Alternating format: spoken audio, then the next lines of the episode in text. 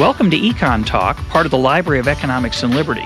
I'm your host, Russ Roberts of George Mason University and Stanford University's Hoover Institution.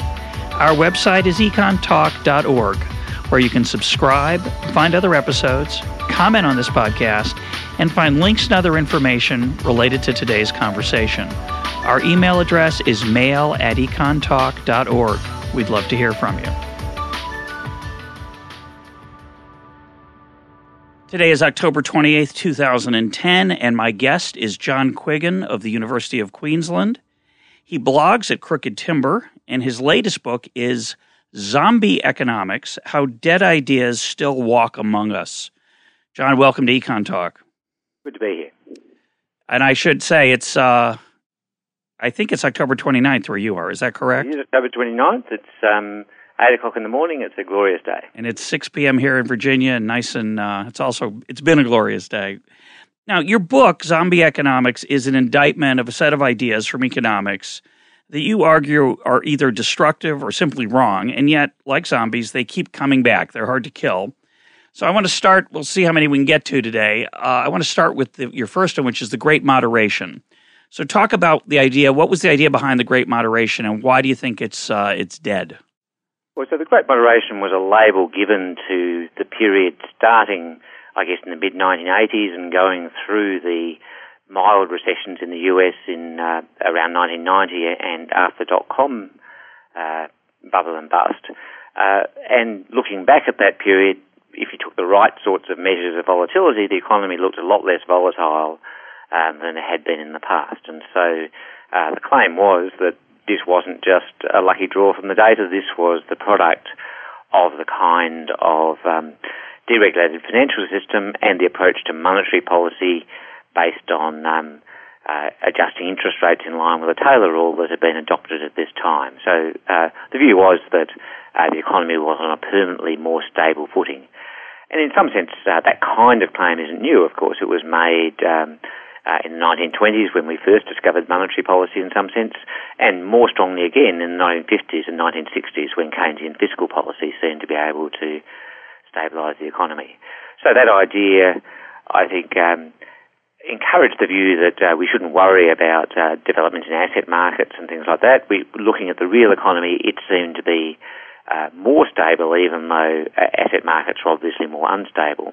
And so that um, encourage the kind of benign attitude uh, to financial imbalances that uh, led us into the current crisis. And it is the idea that this time is different is does have a timeless appeal. We really, I think, want to believe that.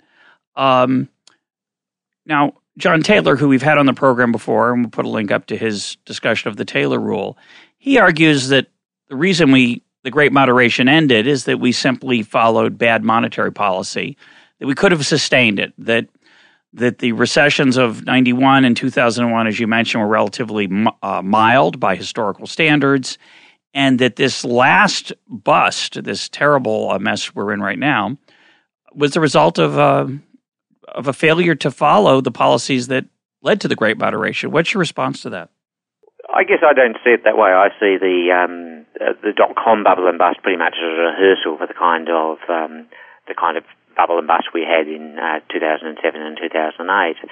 And in a sense, uh, the, the willingness, I, I would see it primarily as bad prudential policy, the willingness of uh, Greenspan in particular to uh, bail out financial institutions and encourage them to believe that they will be bailed out while not restricting their uh, financial innovation. I think that was really evident in uh, 2000, evident in the lead up to and following the dot com bubble and bust and uh, and it was that uh, huge growth in the financial sector, backed up by the so-called Greenspan put, that uh, really is is the problem here.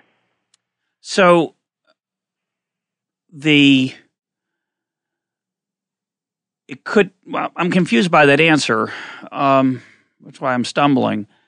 You're suggesting then you seem to be agree. I mean, that's Taylor's criticism. Taylor's criticism is that is that Greenspan's interest rate policies in the aftermath of the dot com bubble put the the financial um, the Greenspan put the willingness of Greenspan to ease the losses. Are you are you as critical as John Taylor is of Greenspan's monetary policy? I guess I'm distinguishing. I think I think the difficulty in this in this uh, in the framing of these questions uh, and the way in which we thought about things like asset price bubbles is if you only have the one instrument of interest rates, you have to use it both to manage the real economy and to um, and to work out and to, to look at its influence on the financial sector. And and the problem was that although of course the dot com uh, recession was relatively mild, the recovery was also very weak. So uh, in terms of fiscal policy, there was a case for uh, a case for a relatively stimulatory policy, but uh, we had the problem that this was building up uh, failures in financial markets. And so my conclusion is we need measures directly to regulate financial markets, uh, given that we end up bailing them out, and that, that we need to focus on that rather than trying to use interest rates for all purposes. So let's talk about that issue of deregulation or re-regulation, which is, I think, one of the central issues that uh, the developed economies have to struggle with right now. You you make the the, the argument that uh, there was a certain it's another zombie idea of sorts uh, in your book, market liberalism generally, the idea that sometimes it's called the Washington consensus that free markets are the right way to create prosperity and growth and to develop, and uh, you're critical of that idea and would replace some of the uh, policies of the 80s and 90s with a, with a stronger regulatory environment. Make make the case for that and talk about why uh, it's necessary. Yeah, that's that's correct, and I, I, suppose I'd focus particularly on on the financial sector because it was really um, well different regulation, but effectively deregulation of the financial sector that was the really characteristic feature of the of the post 70s period of of market liberalism. So there was um, uh, there were various other things in, in product markets, but the real the really striking difference between the market liberal period post the 1970s and the previous period was this huge growth in the financial sector and a belief that regulation had to be light-handed so that we didn't discourage financial innovation.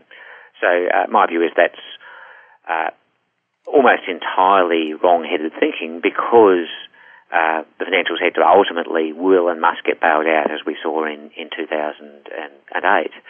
Um, we can't allow the financial system to collapse, and that in turn means that the majority of financial innovation, uh, unless it's tightly controlled, is going to be arbitrage against those regulations. So if we have a situation where when the financial system uh, fails, everybody gets bailed out, uh, the incentive for all financial sector actors is to take risks which will uh, fail precisely in that event. So everybody effectively wants to bet on that, that event happening. Uh, the only way to stop that is by regulating the range of activities that protected banks can undertake. So here's the irony. Um, you and I are on relatively uh, opposite poles of the regulatory spectrum. And yet I totally agree with uh, half to two thirds of that story. So let's see where we disagree and try to sure. think about how we would uh, try to either come to some sort of agreement or adjudicate the dispute.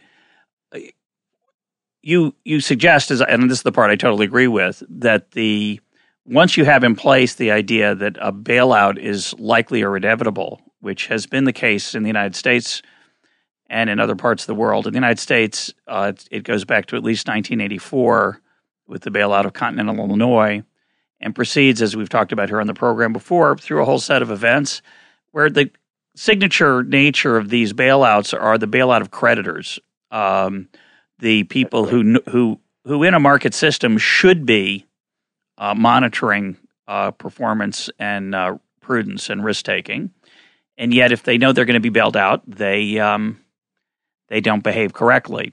So the fundamental question is, why wouldn't you simply be in favor of no bailouts? Another, and the way other way I would say it is, we've never tried market liberalism. Uh, so why do you think we should go in the different direction?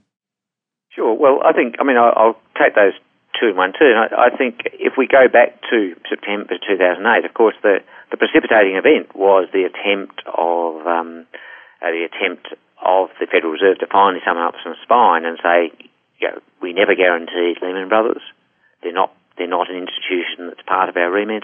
We're going to let them go under uh, and the discovery within a matter of days that letting Lehman go under would take the entire, at least the entire Wall Street uh, investment banking sector with them uh, via AIG, which of course its primary creditor was Goldman Sachs. Uh, we would have taken the whole system down. And looking at the the lockup of um, of then of things like uh, money markets and so forth, uh, the extent of uh, the shock, I think, uh, was such that, in my view, the alternative to a bailout was even worse than the bailout itself, uh, bad, as, bad as its consequences have been in many respects. So I think uh, the idea that um, uh, the idea that we can simply let things let things fail to some extent, of course, was tried in the uh, um, you know, in the Depression and, and in the 19th century. So I don't think it's fair to say entirely that we haven't tried these things. Of course, we've never had a, a pure system of market liberalism, but equally, of course, my um, remaining communist friends tell me we, we never had pure communism. and, uh, and no doubt both are correct. they are, but I, I think at some point you have to say, well, this is as close as we're likely to get, and the contradictions only, know, the contradictions only get worse. A bailout the kind of attempt to say, look, we're really not going to bail you out, or we're not going to prompt, we're not going to make, make it clear who will be and who won't be bailed out, um, which has been characteristic of, of the relatively liberal policy of the of the 1970s period since the 1970s, I think always ends up failing. Well, you know, it's an interesting issue because the it may have been true. I think it's very difficult to figure out. Well, there's no way to figure it out, but it's hard to provide evidence on either side. But it may have been true that, that Lehman Brothers was the precipitating event, and had the government continued to let people fail, let firms fail, it would have been catastrophic. It's hard to know. But certainly that was the result of past mistakes, and it, regime um, change is hard to, to impose. It's hard to say, well, from now on, we really mean it. And maybe firms would act more um, responsibly. But let's take your point as correct that given the past decisions that have been made, it's impossible to make a credible uh, promise that you'll let firms fail. What what's to be done? Uh, given well, given, view, given the central yeah. role of financial markets in a modern economy and in the business cycle that at least we're in right now, the downturn, what is to be done?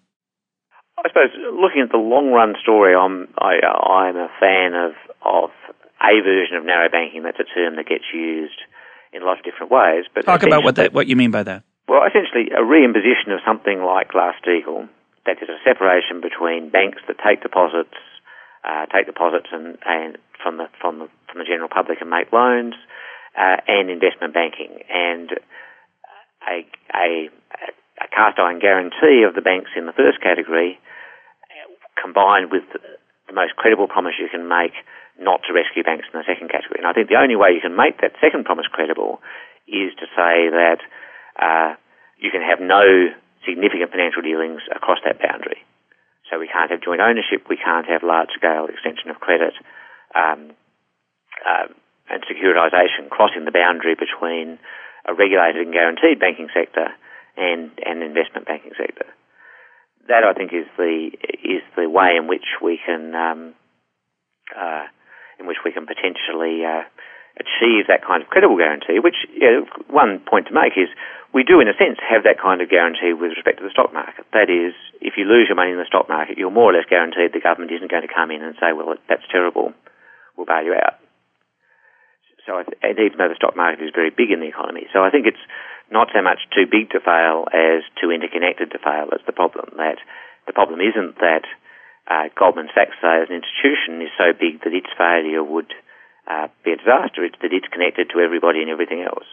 Yeah, and I think it, it's always uh, worth remembering that the 2001 recession, which was preceded by a sharp drop in the value of uh, technology stocks, had a very mild effect. And the people who had invested in those stocks lost their lost their money. Uh, a lot of them did. Some of them made a lot of money, but a lot of them lost money. And they didn't expect to be bailed out.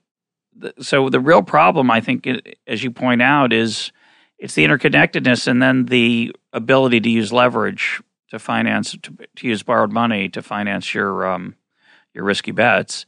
That's right, and I think that's always that that's then connected to this issue of financial innovation. As long as you have a, a a permissive attitude to financial innovation, that is, you say, well, people can introduce whatever new financial in- instruments they like, uh, and it's only if we find something wrong with them that we'll stop them. In a situation where you've got a government acting as guarantor for part of that system, uh, the incentive is always to find new ways of, of getting more leverage, uh, taking more risk, because some part of the losing bets can always be laid off on the public. So let's talk about this narrow banking idea, which a number of people have come out in favor of it. Um, some dispute the claim that, that the repeal of Glass Steagall was central, but let's the fundamental, simple again. Forget the challenge of implementation for the moment, which of course would be a little more difficult perhaps than it, it than it sounds. But but the but fundamental idea of saying, well, if the government's going to guarantee something, it should probably guarantee the deposits of the individual investor who's putting a very large part of their nest egg perhaps into this bank. But certainly the professional investor who's being a speculative investor and taking risk, uh, they get the upside, so it's only fair that they get the downside as well. And so, what would stop again, forgetting the detail, hmm. the challenge of the detail, what do you think, since that seems like such an appealing idea, what do you think stopping it? Well, I think the crucial problem, yeah, the crucial problem, the reason, for example, that we bailed out, or the, US bailed out long-term capital management, which, yeah, which was regulated on exactly that premise. The notion 1998. Was, and, and precisely the deregulate, that these were deregulated uh, firms because the story was, well, this is professional investors, you know, it's limited to wealthy people investing their own money. Yep. We don't have to watch what they're doing. But what they allowed was long-term capital management to borrow from institutions that had been guaranteed. Yeah. And so, so these people weren't gambling with their own money; they were gambling with, in effect, the deposits of uh, the deposits of you and I. Yeah. Uh, and it's that connection that I think uh, is crucial. And of course, I mean, the repeal of Glass-Steagall in '99 was was just you know, making official something that had been in practice uh, in place for, for quite a few decades before that. So I yeah. certainly don't want to sort of uh, point to that legislative act as, as the crucial point. It's more that we move from a system governed by the spirit of Glass-Steagall to one of um, one of uh, integrated uh, full range banking where, where the whole system was interconnected. So my suggestion, and I'll let you react to this. My suggestion is that it's the political power of Wall Street that really would be the major impediment to this kind of regulation. I'm sure they could make some kind of argument about it's important that I don't know different parts of the, their institutions can talk to each other. You know, there is a claim made that that it's more efficient, and but it seems kind of a stretch, um, especially given this guarantee part of it. So it seems to me that that the reason we're not going to move in that direction is that Wall Street likes living off of you and me, and um, that we ought to be uh, fighting that.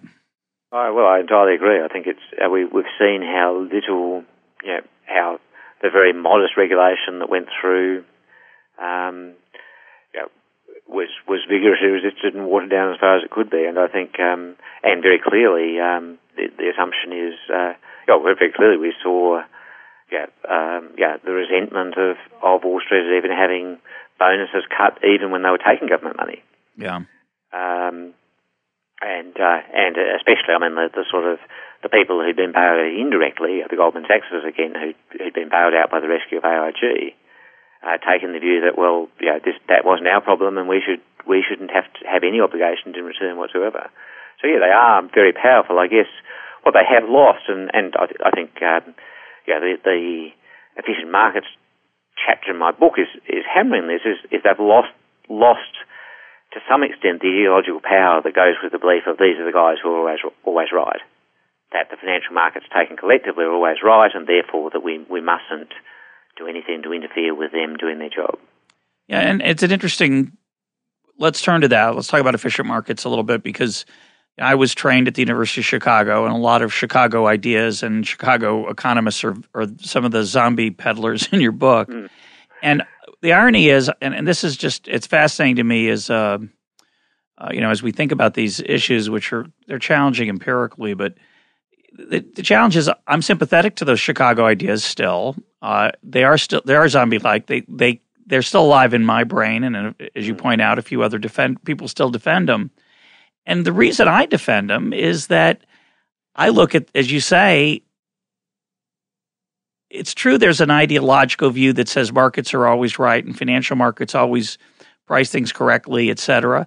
But if you press, I think, Eugene Fama and others who put forward these ideas, they'd say, but of course, we didn't mean for that to be the case if government was going to bail out losers. And I think you're, what, what's compelling about your argument, the part I accept, is that Okay, well, what do we do now? We're in a world where government does do that. How should that affect our perception of financial markets? Um, I, mm, I, agree, and I think part of the problem is even if individual losers aren't bailed out, when you have a situation, yeah, I think it's impossible for governments, in some sense, to take a neutral stance in response to something like a stock market crash. Something has to happen, and um, uh, you know, whether you know, it's almost impossible to identify what, what it would mean for governments not to respond to it because tax revenues fall, unemployment rises, and so forth. And so, so I think we are in this world where um, yeah, the whole, yeah, and yeah, where when the whole market gets way out of whack, the, the kind of reasoning that leads the efficient market hypothesis, I think, doesn't stand up very well. Whereas you know, Samuelson and, and I and others, I guess, would say most of the time, if, if the market says that GM is worth more than Ford, it's probably right. Right, and you and you make that point in your book. Why don't you elaborate on that? That it, at an individual stock level, you might there's a certain. I'm interrupting this this question. I mean, yeah. there's a, there's a certain parallelism in your book. You're also critical of of theories of macroeconomics that look for micro foundations or over overemphasize them, and yeah. you can argue that the efficient markets hypothesis is sort of a similar uh, phenomenon. You have the idea that you know if I look at the value of a particular stock, the current price is probably your best bet, but you might struggle to make the case then that the entire market's uh, processing all information correctly. And similarly, individual decisions could be rational or at least somewhat sensible, but you can have problems at the macro level. At, at uh, despite that, is that a yeah, fair summary? That's very much my view, and obviously it's something that we haven't really um, uh, we haven't really got um, got a handle on. I mean, I'm very interested in the sort of limits of of rationality and things like um, things like bounded awareness and things like that. And I suppose I'm interested in the sense of less interested in the obvious sort of gross violations of, perfect rationality that we see, like hyperbolic discounting and so forth, and more interested in the point that even if we're highly sophisticated people, we can't possibly encompass all possibilities, in, and therefore we have to have situations where speaking collective, thinking collectively, we think about a bunch of possibilities and necessarily ignore some others. If something forcibly brings those other possibilities to our attention, we can have, I think, a very sudden shift in so-called animal spirits of the market, uh, a shift potentially from one kind of macroeconomic equilibrium to another. Those are ideas that have sort of been around for a, a while and um, never fully worked out in the kind of nice, rigorous way that um, uh, that we like to publish in the journals, but I think they are important. Yeah, no, that nice rigorous thing is often a it's an important constraint uh, for better or for worse. It, it's it's a real constraint for academic research, and it, at least in the modern era. Uh, like you, I'm sympathetic to some many ideas that are not necessarily rigorous in the mathematical way, but still we can learn something from them. But let's let's go to the efficient. Let's stick with the efficient markets hypothesis sure. for a minute. Um, a lot of people argue you would be one of them that that the the bubble that that popped in in 2007 or 8 in the housing market for example or in the financial market using housing as a as an asset totally eliminates the possibility that the efficient markets hypothesis should be taken seriously at the at the overall level for the market as a whole and yet people have defended it um, They've argued that it wasn't clear, you know, whether it was really a bubble or when the bubble would pop, that that information isn't widely understood. The question I want to ask is, what do you do about that? Let, let's say, again, I accept your view, mm-hmm. and I'm agnostic on this. I, am somewhat sympathetic to the efficient markets view, so it's a little bit of a zombie idea for me. I'm still hanging on to it a bit. But let's say I agree with you that, that a lot of times markets get out of control. What do we do about it? Yeah. First point I make, I guess, it seems to me in many ways the dot com bubble was a a clearer test case than the housing bubble. I mean, housing is a complicated kind of asset. Um, with the dot com bubble, you had situations where, according to the kind of valuations that were prevailing, there was a for a period there was a, a fad about B two B, business to business things were supposed to be the, the thing when it was obvious that dot com retailing wasn't the pot of gold. And it was alleged, plausibly, that at that time the, the procurement division of GM was worth more than GM itself. Yeah, some strange things were there. And so, so I suppose I would say that, yeah, I, if I really want to point to something, I, yeah, I would say yeah, that was a situation where all of the standard excuses could be put to the test and, and failed. Uh, you know, there were people who tried to bet against it, and the, the bubble outlasted them. The you know, we're talking about assets that clearly you know, clearly couldn't be defended, although of course people have, have I think ex post tried to defend defend that story. Becoming the question of what we do about them, I, I think you know, I suppose going right back to when I was you know, first learning economics, um, which was you know, right at the end of the Keynesian era, the view then inherited from the Depression was, look, financial markets are, are, are really important and a vital part of the economy, but like fire, they're a good servant and a dangerous master. You really just need to take an attitude, in particular in relation to financial innovation, to say, if you want to innovate, come along, explain how this innovation is going to work, explain, you know, demonstrate that it isn't uh, going to uh, going to undermine the effectiveness of existing regulations, or if it is, that you can find regulatory improvements that will counter that. Uh, trying to keep the size of the financial sector in proportion to to its uh, a sensible role in the economy, and and I don't believe that a financial sector accounting for 40 or 50 percent of corporate profits can possibly be of the right size. Now, the, the challenge though is you know, what regulatory environment would help that happen. You know, you talk about you'd have to show that your innovation's productive. It's sort of like an FDA, Food and Drug Administration here in the United States approves you know pharmaceutical devices. You have to prove efficacy or lack of side effects. It's not too dangerous. It's an interesting idea. I think in practice it'd be very difficult to do. We're, we're sort of in the middle of of a of an example of that, which is the securitization market, which I view as a poison, uh, as a toxic, and yet so many mainstream commentators across the political spectrum, left and right, argue that well, we just have to recreate it because it's so valuable. And my view is, where's the evidence that it was so valuable? It certainly was valuable for Wall Street. Where's oh, the evidence that it channeled productive funds into productive uses? I I don't see it. No, I agree. I, I think it's it seems. I mean, people are used to it, and um, uh, but you know, the evidence is that um, the evidence I think is that lots of stuff, yeah, lots of stuff that was going on, um, yeah, unperceived in things like the mortgage market uh, in the old style, uh, yeah, is suppressed when you go to, go to this kind of securitization. And I think there are, I think you know, we we haven't really seen. Uh, you know, we've seen you know, some adverse effects of, of things like um, credit default swaps, but I, I guess uh, the thing I think that uh, we dodged in a sense, we didn't see much of, there were little bits of this kind of thing, is uh, if you're a large actor and you're betting on some other large actor to fail, which is what a credit default swap is, it can't be beyond the bounds of possibility that you could act in, in the market in a way to improve the chance of that bet happening. Yeah. Well, uh, and uh, um, moral hazard writ, writ large. Uh, and yeah, if, if, yeah, I mean, it, I mean, it is like insurance where I get to bet that your house will burn down.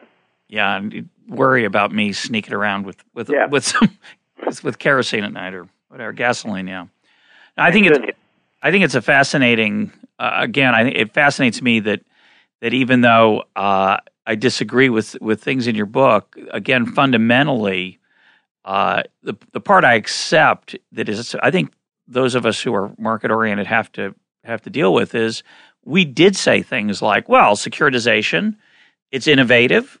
It, it, it added a lot of funds to the housing market. And we often, those of us who were defenders of markets often said, and that's good because it's in the market and it, and it, that's was, uh, if the market produced it, it has value. And we neglected the fact that uh, part of the reason it emerged so successfully is because of a guarantee either a little literal guarantee in the case of Fannie and Freddie or a semi-literal guarantee in the case of long-term capital management and other and other institutions. I think the challenge where we disagree fundamentally is is the the implementation of something other than hands off. It's extremely difficult to specify how a regulatory regime would work that would avoid the problems of public choice and special interest manipulation underlie the problem already and um, again, for me, it's I'm drawn to trying to get people to get out of the bailout mode rather than try to say let's create a regulatory regime that would work. But I'm no, I mean I agree with the difficulties. I, I suspect that yeah that the right kind of narrow banking proposal could produce some common ground. That yeah, I I would sort of say well again not so much suppress financial innovation and say, well, look, if you want to, if you want to undertake financial innovation, just don't come near our banks and ask for, for their money to finance you. Do it on your own nickel. Do, do it, do it, do it on your own nickel, and and uh, you know, with and yeah, with indeed explicit government guarantees that you won't be you won't be bailed out. Make sure that every investor in this enterprise has received a letter saying, you know, from the Secretary of the Treasury, you'll never see a penny from us. And we can only do that though if if if we have a very yeah, very clear dividing wall between the institutions that are guaranteed and those that aren't. And of course, in good times, the ones on the far side of the wall are going to be making money, and the ones on the protected side of the wall are going to be complaining and saying we really need to get into this. We're losing deposits and so forth. And that I think is the kind of dynamic. Well, certainly certainly part of the dynamic that um, that brought down those kind of.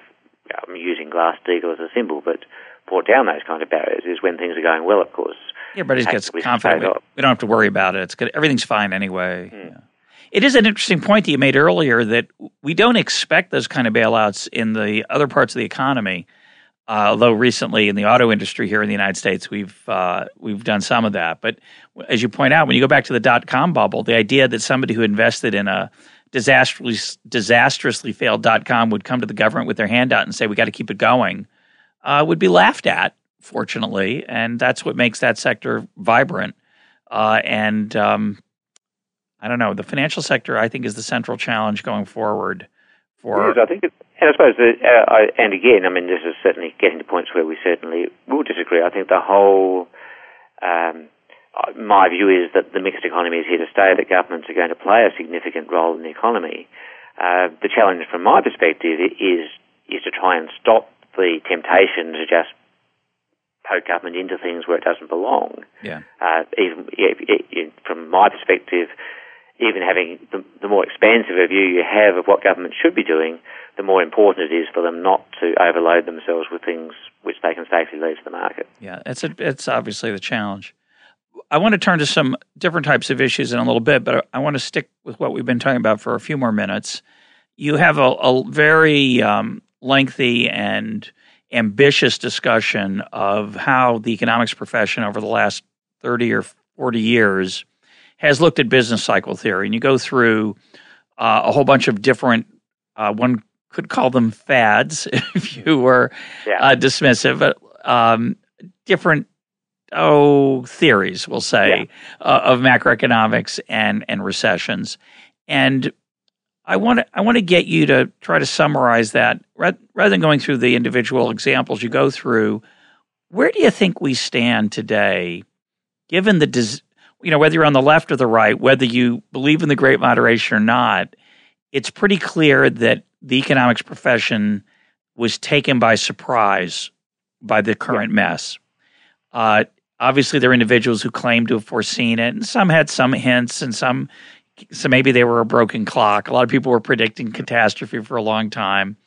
Uh, you know, a broken clock that's right twice yeah, a day. But no, I mean, I sort of had some points about yeah about imbalances and things that I think yeah were more less celebratory than the, the general thing. But, but I don't think anybody where, really got the exact mode right. That's yeah, for sure.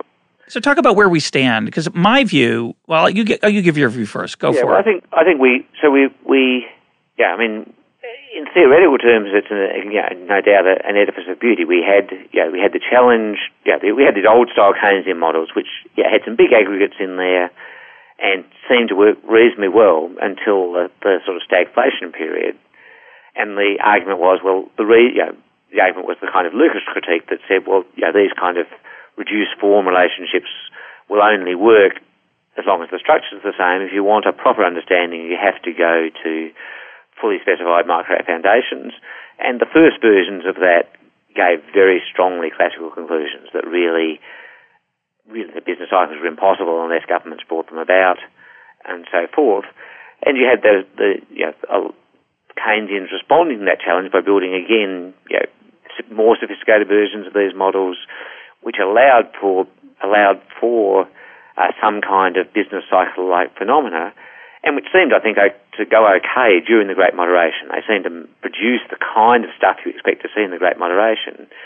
And we left, and yeah, I have a quote in my book more or less explicitly bracketing this, Lucas, we left things like the Great Depression and said, well, look, this doesn't give us any story at all about the Great Depression, but we'll come back to that later. And so, so we don't, yeah, we really have these models that I think in their nature are stuck with real, know, they start at general equilibrium and they can't really go very far from general equilibrium in their nature. And so we're in this position where probably it's always difficult to predict um, uh, to predict crises, but certainly I think people who, you know, which is, you know, includes people both on the left and the right, who who took a more traditional view and said, well, look, whenever any of the big aggregates get way out of whack with their historical values, something bad's going to happen. I would say that's at the level that anybody predicted the crisis.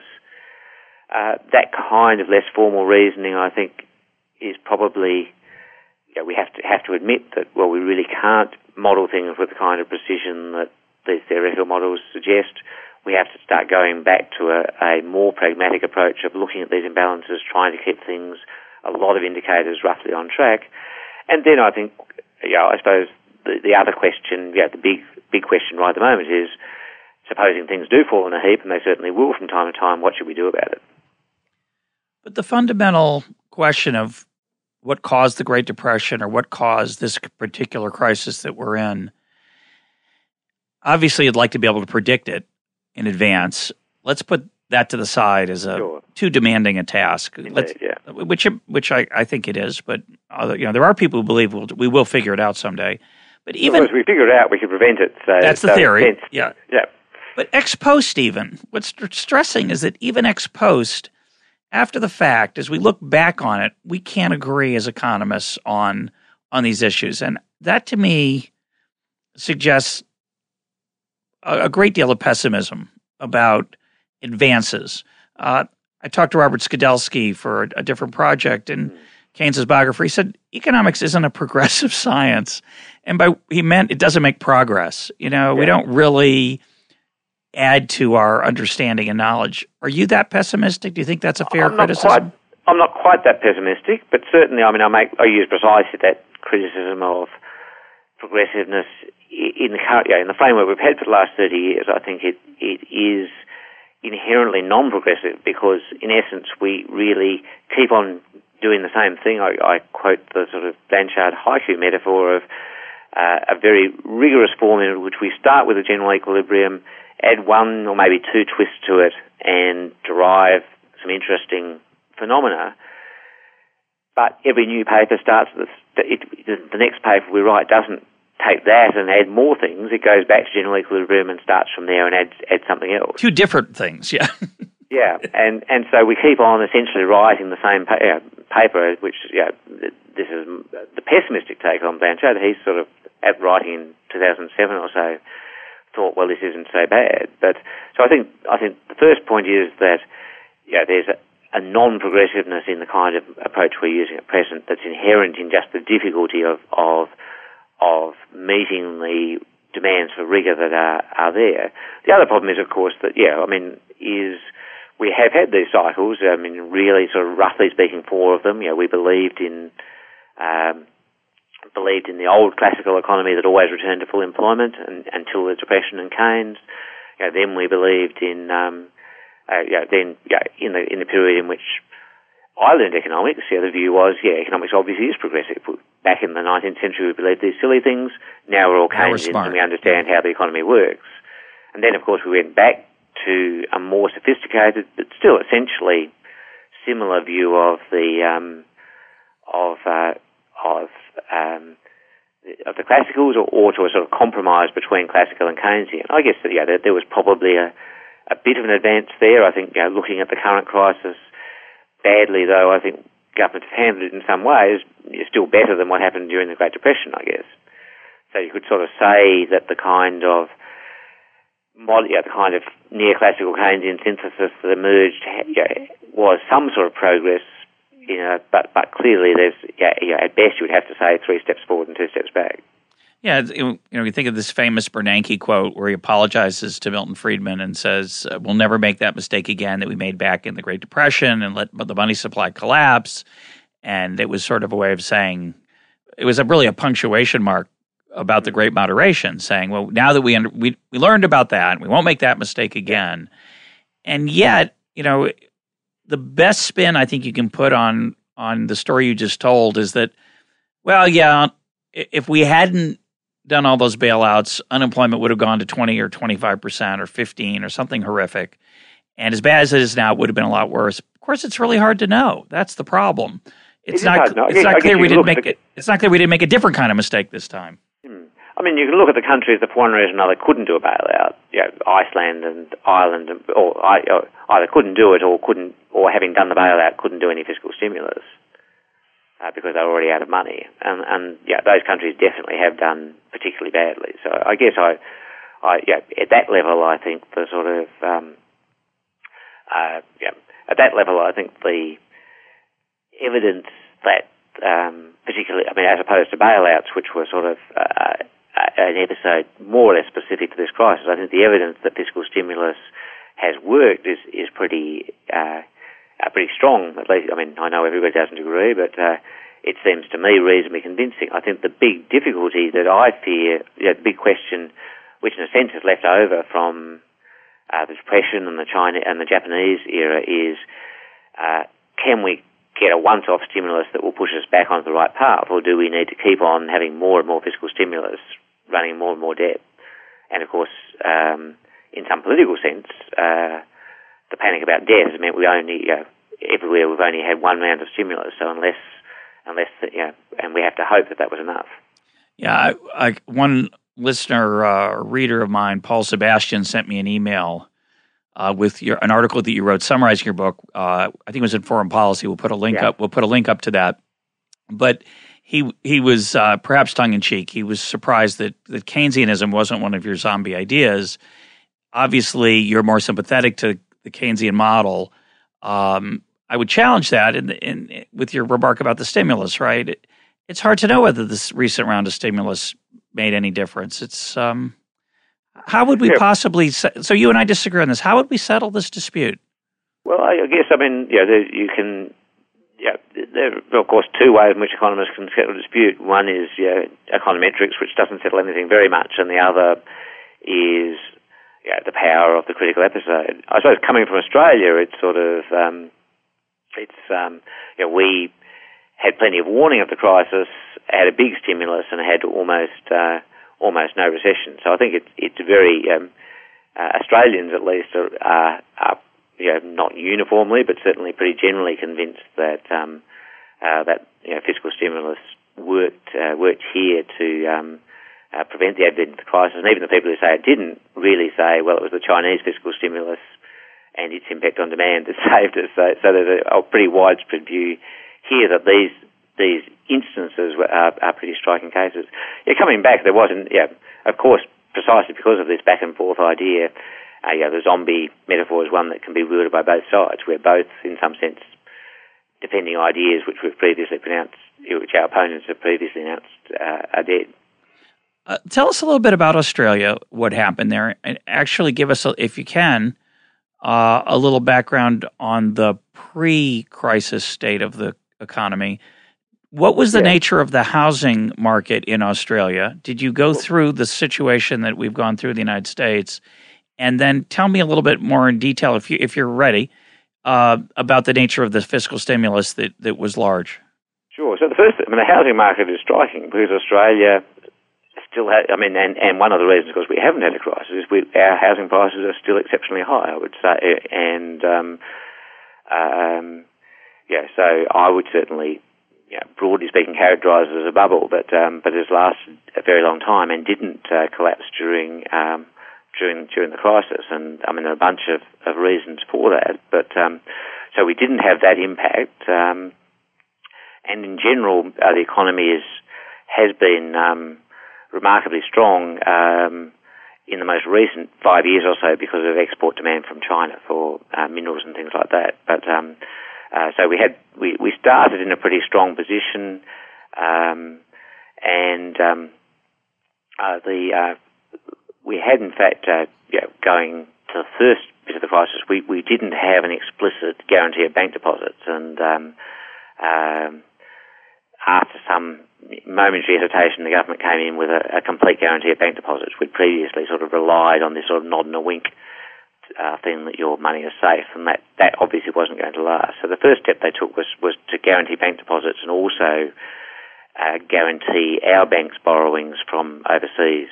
They charged something for that, so it wasn't a totally wasn't totally a bailout, but uh, so that sort of kept uh, the sort of direct financial impact from really uh, striking home here.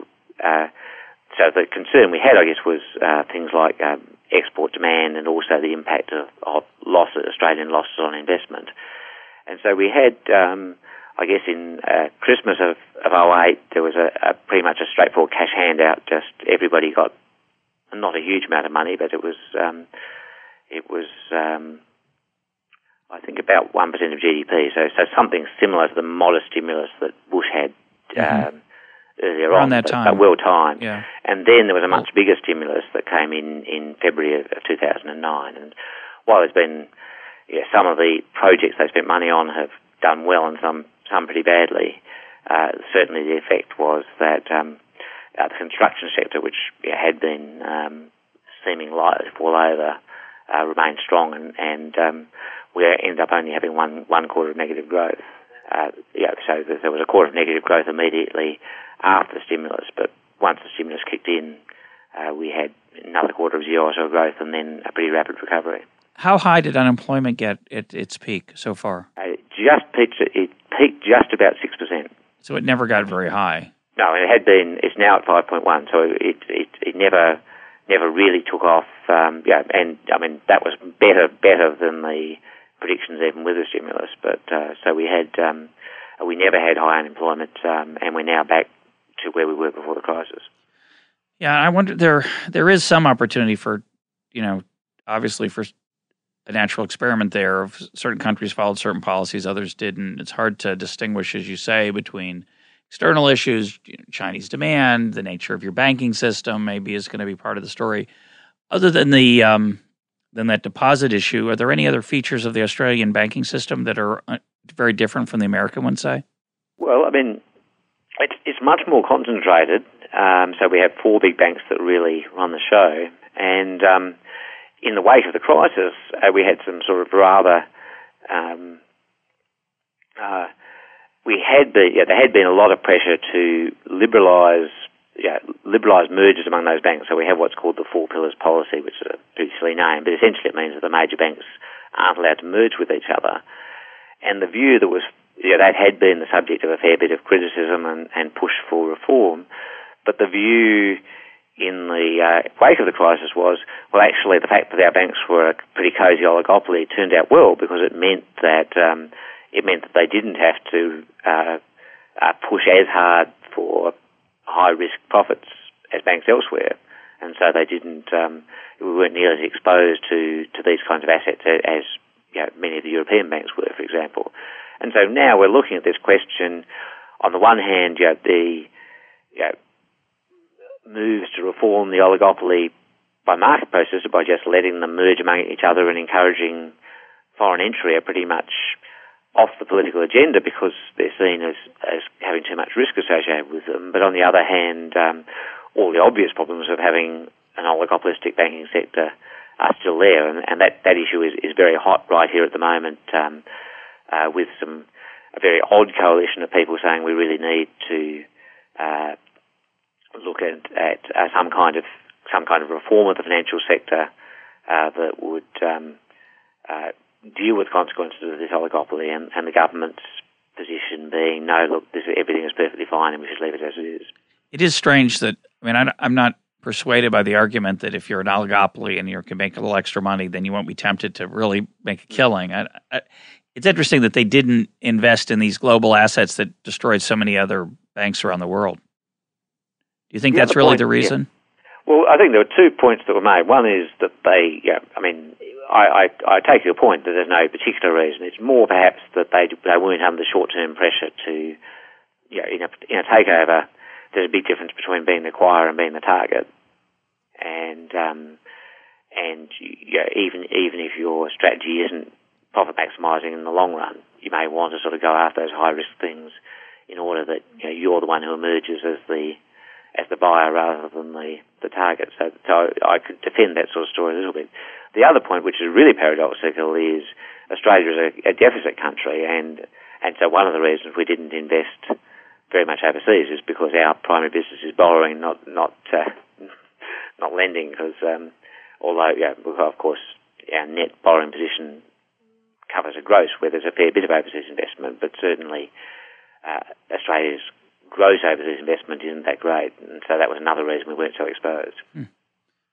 Uh, let's turn to the last part of the book, uh, where you deal with uh, trickle down economics, which is, as you point out uh, many times, the names for these phenomena are, are given by their enemies, not by their friends. Hmm. Um, what do you see as the central distributional issues in modern economies, and, and what role do you think um, ideology like supply side and others play in, in helping or hurting that? Well, clearly we've seen um, we've seen yeah, a, a huge increase in, in concentration of income and wealth at the top of the income distribution in the US. Similar trends in most of the English-speaking countries, and, and then more muted trends elsewhere. And so, so I suppose I draw a couple of conclusions from that. One is I think that you know, ideology really does matter. That that you know, it, it's hard to believe that you know, that this this reflects um, just differences differences in the underlying forces. It really does seem as if uh, both both the sort of subtle details of political institutions as well, of course, as the gross details like, like the form of the tax system, and also just the um, the kinds of attitudes of, of, of people as to what's uh, what's reasonable and what, what can be expected. That these things seem to play a role. Um, so we have seen this big um, uh, this big increase in wealth, and you know, I, you know, I, I've, I suppose been more and more convinced by the argument that uh, it really is concentrated not only in say the top 10% of the income distribution, but you know, in the top 1% or even even smaller uh, groups have, have, gained a huge amount of this uh, increment in wealth. And then the question is, well, is that you know, is it what what are there positive externalities flowing to everybody else? Uh, and I would say the evidence really is not that we've now got a pretty uh, good natural experiment over the 30 years or so of market liberalism, we can more or less say, we're going to, for lots of people, you know, the clock has stopped at this point, and we're going to have to rest, you know, what, what we do in the next 30 years will be, be very different. And we really don't see the kind of improvements uh, in, in welfare for people outside, say, the top, certainly outside the top 20% of the income distribution. Uh, people have done a lot worse in those 30 years than they did in the uh, post-Keynesian, in the Keynesian 30 years from say 45 to 75. Let me push back against that because I don't I don't accept that. And I, I disagree with the empirical evidence for it. So, for example, when you look at static pictures of the various deciles, you have a picture in your book of this, that you know the top 10%, the bottom 10, the different deciles or quartiles or quintiles, a lot of them are, are done that way. It leads to the impression that that, as you say, people aren't getting ahead and all the gains are going to the top. But if you look at panel data, it's not true. Those pictures are misleading. In fact, if you look at panel data, the people actually at the bottom do much better at the end of the 10, 20, and 30 year periods. And a lot of what appears to be stagnation in the bottom and all the gains going to the top are statistical artifacts from an enormous increase, say, in the divorce rate starting in the 70s that changed the household way that households were uh, constructed, and and therefore when you went to measure what happened to households, you got a very distorted view. There's enormous changes in the United States in immigration, so you have a lot of people coming in at the bottom. But again, if you follow the same people, they they don't stagnate. I'm not going to suggest that the gains at the top are part of the gains that go to the to the bottom, but I think the picture that there's a lack of social mobility in the United States, and and I think probably elsewhere as well, is is um, is very unclear. Do you agree? Well, um, I mean, I think that you have to make. I mean, first, yeah, you you always get a different picture from panel data to to cross section. I mean, I was being told that back in the seventies. I, um, I, should just mention when I say panel data, this is where you follow the the, the literally the same people yeah. over time, rather than looking at slices yeah. of cross sections at, at different points in time. Right. So, so, so there's always, I mean, obviously, for example, a life cycle effect that um, uh, that um, yeah, people's incomes tend tend to rise from youth to middle age and so forth, and so um, so you get you always get a different picture from um, from looking at panel data to um, uh, looking at, at looking at the cross section picture. Um, and I mean, and, you know, there are qualifications you need. To, you know, certainly household data has the problem that household structures have changed and, and things like that. But um, that was true also in the earlier period. You know, so, uh, and I suppose one of the striking things is that there's very little evidence to suggest that um, uh, social mobility, on the whole, the evidence suggests social mobility is declining, not increasing. Uh, certainly, the view, as I mentioned in you know, in the book, you know, a lot of you know, doing international comparisons. I mean, a lot of Americans tend to think, well, we have this inequality, but but we are you know, a society of great social mobility, and, and that simply isn't true. You know, we can do the studies looking at exactly the same people, and we discover that somebody born in the bottom quintile in the US is much more likely to end up there than somebody born in other countries. And that partly just reflects the fact that the distance between those groups yes. is so great. Well said. Uh, and, and of course, you might stay in the bottom quintile, but the bottom quintile is rising. And so the question again, there's an issue of relative inequality versus absolute you know, standard of living. That would be another issue. But, uh, right, mobility, if everybody's doing better, there's not much mobility because you're still in the bottom quintile or the second quintile or wherever you are. But your life could be better. Well, it's true, but I mean, again, we don't see, you know, we don't see on the standard measures, and even after you adjust for things like household size, don't see much improvement happening in the top, in the bottom quintile. I mean, you can look at something, you know, and I'll come to some qualifications in this. Look at the poverty line. The US has an absolute poverty line. Uh, in essence, it's it's fixed on a consumption basket, you know, that was set back in 1962. Yep. And the proportion of people below that poverty line hasn't changed very much you know, it was falling pretty dramatic, you know, fell pretty dramatically from the 50s to sometime in the 70s. It hasn't fallen very much uh, since then. Now, after you do things like adjustments for, for quality and so forth, you can get some action there. But yeah, as you point out, the, the price, yeah, as you point out in the book, the price index sometimes is flawed. Yeah, but yeah, if you look if you look at the recent past, over the last decade, yeah, most of those things have now been put into the calculation. So the, the CPI is, is pretty well hedonically adjusted. Most of the kind of corrections you might like to make have been made, and yet there are a higher proportion of Americans below that absolute poverty line now than there were in 2000. Yeah, I'm I'm skeptical of that, but it's that's way beyond the scope of this conversation. And I, will just tell our listeners that it's an issue that I want to come back to. I think the uh, there's been some interesting work recently on on price indices and you know, it, it's mm. one of the challenges of, of, of the current price index, the way the CPI is is constructed in the United States. It has a very difficult time dealing with housing, and it's mm, uh it's a big. It's going to be interesting to see how that within the profession though, and in the government bureaus that try to measure this, how they deal with it. Well, let, let me ask you one other thing. Is we're almost out of time.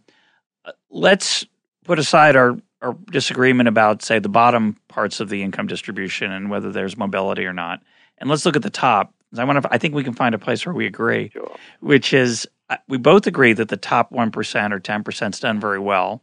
I think we both agree that that there are parts of that improvement that weren't very well earned and had no social productivity, such as the financial sector. But surely there are parts that have been um, productive for everybody. I often think of Google. Sergey. Brin became a you know a billionaire and that's good. Uh, most of us benefit from Google and so on. So, do you think we understand much about that income distribution change? Do you think we understand the standard explanations of what we ought to standard solutions to these issues of you know different tax structure? It seems to me most there's a lot of invariance of the income distribution to a lot of changes in the tax structure. What might we do to make things better? Um, my- That's a good question. I mean, I think I think um, yeah, there's an element.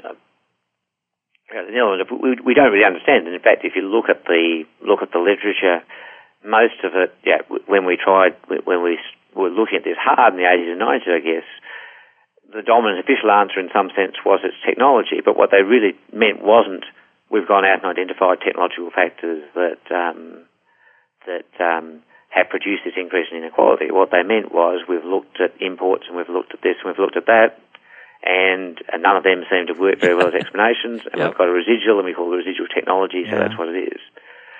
So that's one point. A point I guess I'd make is, yeah, I mean, obviously Google is a great thing and has has done lots of things and has made Sergey Brin rich. Uh, but yeah, the, there's a the correlation between what people put into things like the internet and what people got out uh, is is very very low.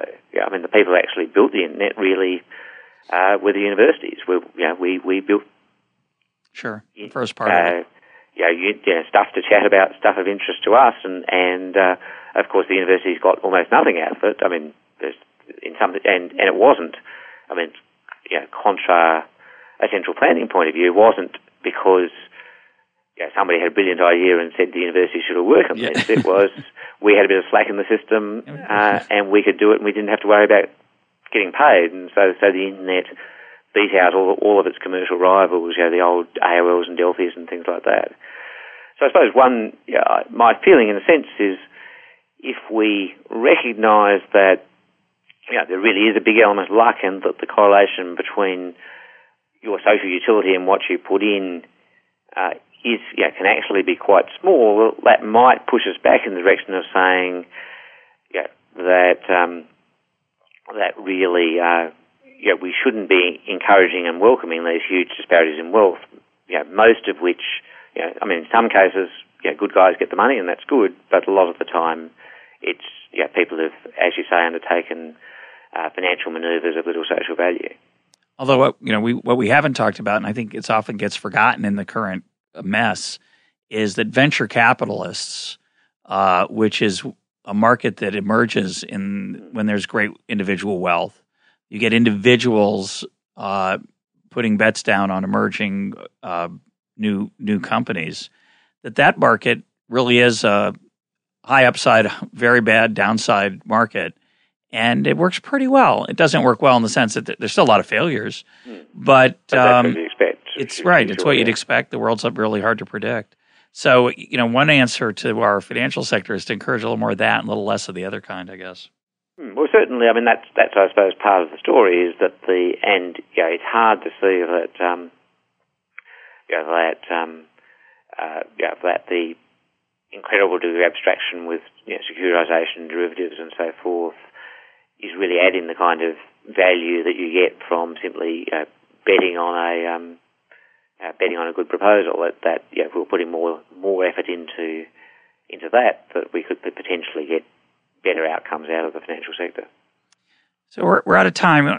Let's close. I'll give you a chance to say something about going forward overall. Um, you want to see a larger role for government than I do, and and do you think how would you as you said earlier, you've got to worry about getting to the wrong things. Yeah. Give us some guidelines. Think, give us some guidelines for where government ought to go. The role of government in the in the next in the next century. Yeah. Well, I think the first thing, which I think, you know, I mean, people on the left of politics have learned to a large extent. We see this with things like climate change. Is you know, we need we we need to understand uh, the power of markets and the strength of markets and, and welcome that. And so, sort of, not you know, I having said there's a role for government, I think uh, that role isn't to be second guessing market decisions all the time, and it, it's it's as far as possible to uh, uh, to employ market processes where they can be.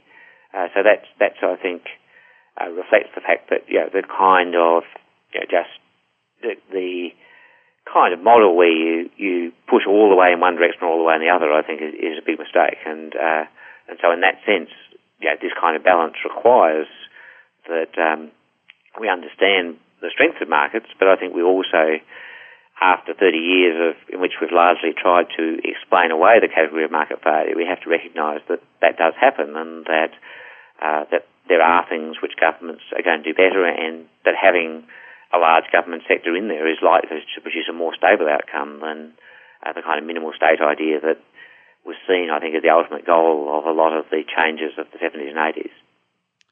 My guest today has been John Quiggin. John, thanks for being part of Econ Talk. Thank you.